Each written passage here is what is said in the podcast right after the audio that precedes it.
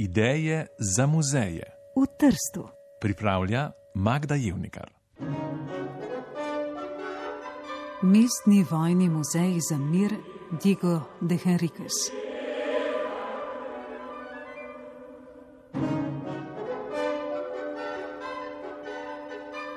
Med številnimi in raznolikimi področji, ki jih obsega študij muzikologije, je tudi vloga glasbe v vojnem konfliktu. Kakšna glasba bodri vojake? Katere pesmi slavijo vojno, katere pa opevajo mir? Kako lahko glasba blaži učinke posttraumatske stresne motnje? In še, kako se lahko izognemo, da se glasba zlorablja v mučilne namene? Ja, tudi to se dogaja in neredko so bili raziskovalci prisiljeni podati izjavo, da obsojajo tako ravnanje. Glasba pa je predvsem zrcalo duševnega stanja in zanimivo je opazovati, kako so skladatelji reagirali med obima svetovnima vojnama. Nekateri so navdušeno podprli svojo domovino, drugi so umoknili in se potrto omaknili v ustvarjalno zatišje.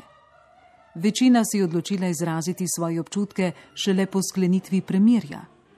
Angliški skladatelj Benjamin Britten je na primer leta 1961, torej mnogo let po drugi svetovni vojni, napisal obsežno skladbo z naslovom War Requiem.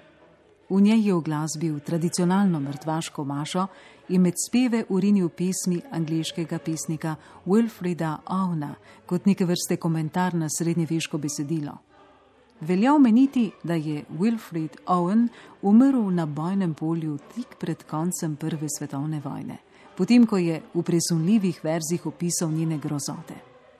Britnova skladba se tako ne samo klanja žrtvam Prve in Druge svetovne vojne, ampak je predvsem manifest proti vsaki obliki vojnega nasilja. Skladatelj je na primeru v Ofertoriju, kjer mašno besedilo spominja na obljubo večnega življenja, dodal ovnovo prispodobo o Abrahamovem žrtovanju sina Izaka. V tem primeru Abraham ne posluša angela in umori svojega edinega sina. S tem pa tudi v svoj rod, kot pretresljivo poudarja zbor, ko ponavlja besede Quam olim Abrahe promisisti et semini eius.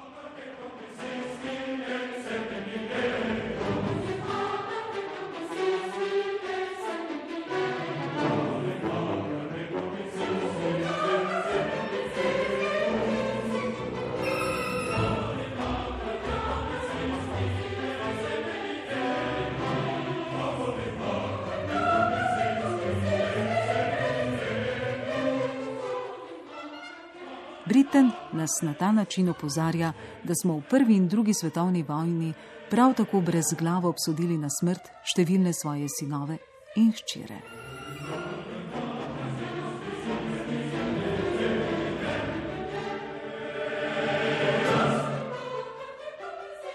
Nedaleč od naravoslovnega muzeja se v ulici Kumano nahaja muzej, ki ima v svojem nazivu oksimoron. Imenuje se Vojni muzej za mir.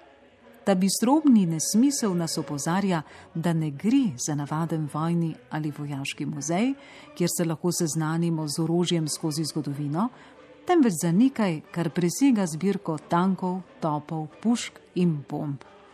Vojnih muzejev je po svetu veliko, nam najbližji je park vojaške zgodovine Pivka, največji muzejski kompleks sploh v Republiki Sloveniji. Pred leti sem bila v Pariškem muzeju vojske in sklenila, da bo prvi in zadnji vojni muzej, ki si ga bom ogledala. Do včeraj je to držalo, potem pa sem naletela na ta posrečeni oksimoron in zaslutila, da bo v Tržaškem muzeju tudi nekaj zame. Med branjem razlag in opazovanjem eksponatov sem preživela dve uri, proti koncu ogleda pa so se mi že pojavljale prve bolečine v želodcu. To je dober znak, sem pomislila, tako je prav. Ko zagledamo mitraljez ali haubico, moramo začutiti odpor, če smo le zdravi in uravnovešeni. Ne pa, da norimo polni občudovanja, kako velik dosežek je to ali ono orožje. Tržaški vojni muzej za mir si je zamislil Diego de Henriquez. Zato se najprej posvetimo njemu, čeprav ni rečeno, da je vse, kar bom zapisala v njem, sto odstotno resnično.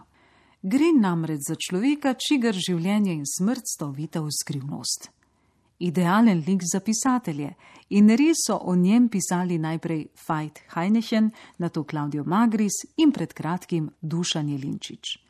To so literarne pripovedi, številni pa so tudi zgodovinski eseji in članki v revijah in časopisih. A pojdimo po vrsti. Diego de Henriquez se je rodil v Trstu leta 1909. Že kot otrok je rad zbiral vojne predmete iz Prve svetovne vojne. Ko pa so ga leta 1941 upoklicali v vojsko, je prosil nadrejene za dovoljenje, da ustvari vojno zbirko. Ugodili so mu, po vojni je s tem nadaljeval in leta 1969 se je občina Trst obvezala, da podpre njegovo zamisel o vojnem muzeju. Do uresničitve je prišlo precej let pozneje, celo po njegovi smrti. Ta je nastopila leta 1974 v nepojasnjenih okoliščinah. Muzej, kot ga vidimo danes, pa je zaživel 28. julija leta 2014. Povedati je treba, da še vedno ni dokončan, se bodo dvema poslopjema dodali še dve stavbi. V predstavitvi lahko preberemo naslednje besede. Ne gre za vojni muzej v splošnem pomenu besede, pač pa za muzej družbe 20. stoletja, ki se bojuje z lastnimi demoni in grozotami na naporni in dolgi poti do težko pričakovanega trajnega miru. Trenutno sestavlja muzej 12 razdelkov z govornimi naslovi, zato jih bom tu navedla kar po vrsti. 1914, 1918 pogreb miru, svetu vojni, propaganda, bojni jarek, industrijska vojna, kobarit, zadnja fronta, 1914-1918, trst v vojni, trst v črni srajci, 1939-1945, trst v vojni. Od vojaške zavezniške uprave do Italije, ter še zadnji razdelek, De Henriques in njegov muzej. Večina podatkov in razlag me ni presenetila, saj se o obeh vojnah veliko piše in posebno v Trstu tudi govori, kot bi od tistega časa minilo le nekaj let. Vendar so grafični prikazi tako učinkoviti, da nas nekatere številke, tako izražene, dejansko upodobljene, še bolj pretresejo kot ponavadi. Tudi nezadržno nizanje tragičnih podatkov močno učinkuje na naše doživljanje muzeja. Čuden občutek me je prevzemal ob ogledovanju uničevalnega stroja s pripisom domet, topa in razdaljo. Koliko truda, umskega in telesnega, je zahtevala izdelava smrtonosnega stroja, koliko naporov zgolj za uničevanje. A te ugotovitve niso nič posebnega. Vsakdo pomisli na nje. Ob velikih fotografijah pa se človek zdrzne. Tu se racionalnost umakne emocijam. Življenje v jarkih, smrt v jarkih. Iznakažena trupla so zgovornejša od besed in opisov. Morda bi bilo treba kazati ljudem fotografije, da bi bolje doumeli in začutili norost vojne. Podatki so pomembni, a hladni. Na nje smo že navajeni. Je imel Diego de Henriques v mislih tak muzej? Je to dovolj za uresničitev trajnega miru?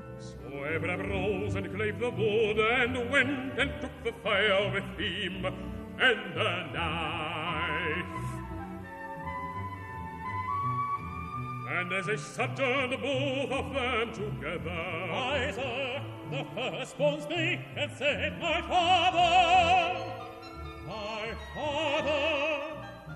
Stopimo za trenutek nazaj k razdelku propaganda. Tu so predstavljeni vsi podli in zahrbni načini, s katerimi so ljudem ucepljali v glavo, da je vojna nujna, da je vojna pravična, da prinaša dobro. Plakati so izdelani z neverjetno prefinjenim poznavanjem človekove psihe. Mi, oni, ločevanje, dolžnost, čast, domovina, svoboda, vse pa je vodilo le do ubogljivosti in klanja. Veliko je zanimivih izhodišč za razmišljanje. Pretresljivi so na primer podatki o količini pošte, ki je povezovala vojake z domačimi. Še nikoli prej ni potovalo toliko pisem in razglednic. Vojna je bila dolga in bivanje v jarkih je občutek obupa še poslabšalo. Želja po bližini z ljubljenimi sorodniki pa je bila neutolažljiva. V prvem nadstropju je predstavljeno obdobje po prvi svetovni vojni, fašizem in čas druge svetovne vojne.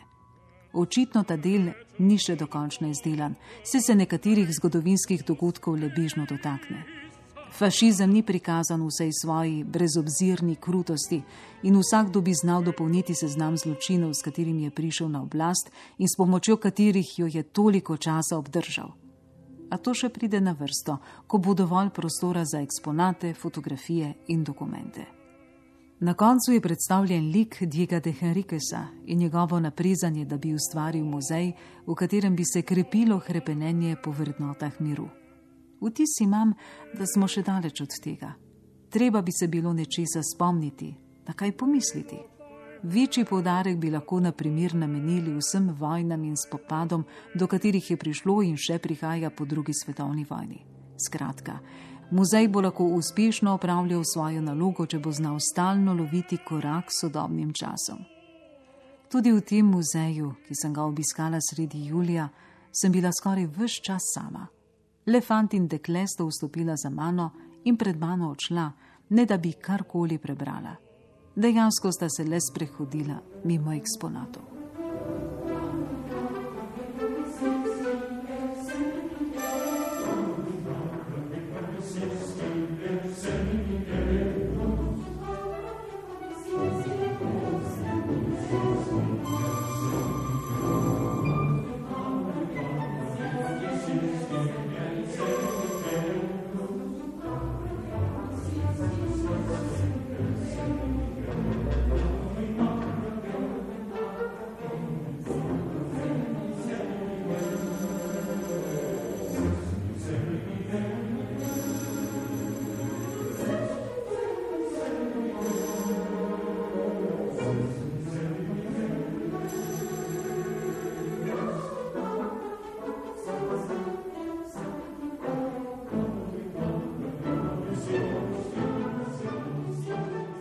Avtorica niza Ideje za muzeje v Trstu je Magda Juvnikar. Tekste je prebrala Tamara Staneze, glasbena oprema Sara Zupančič. Uredništvo Irena Ligiša.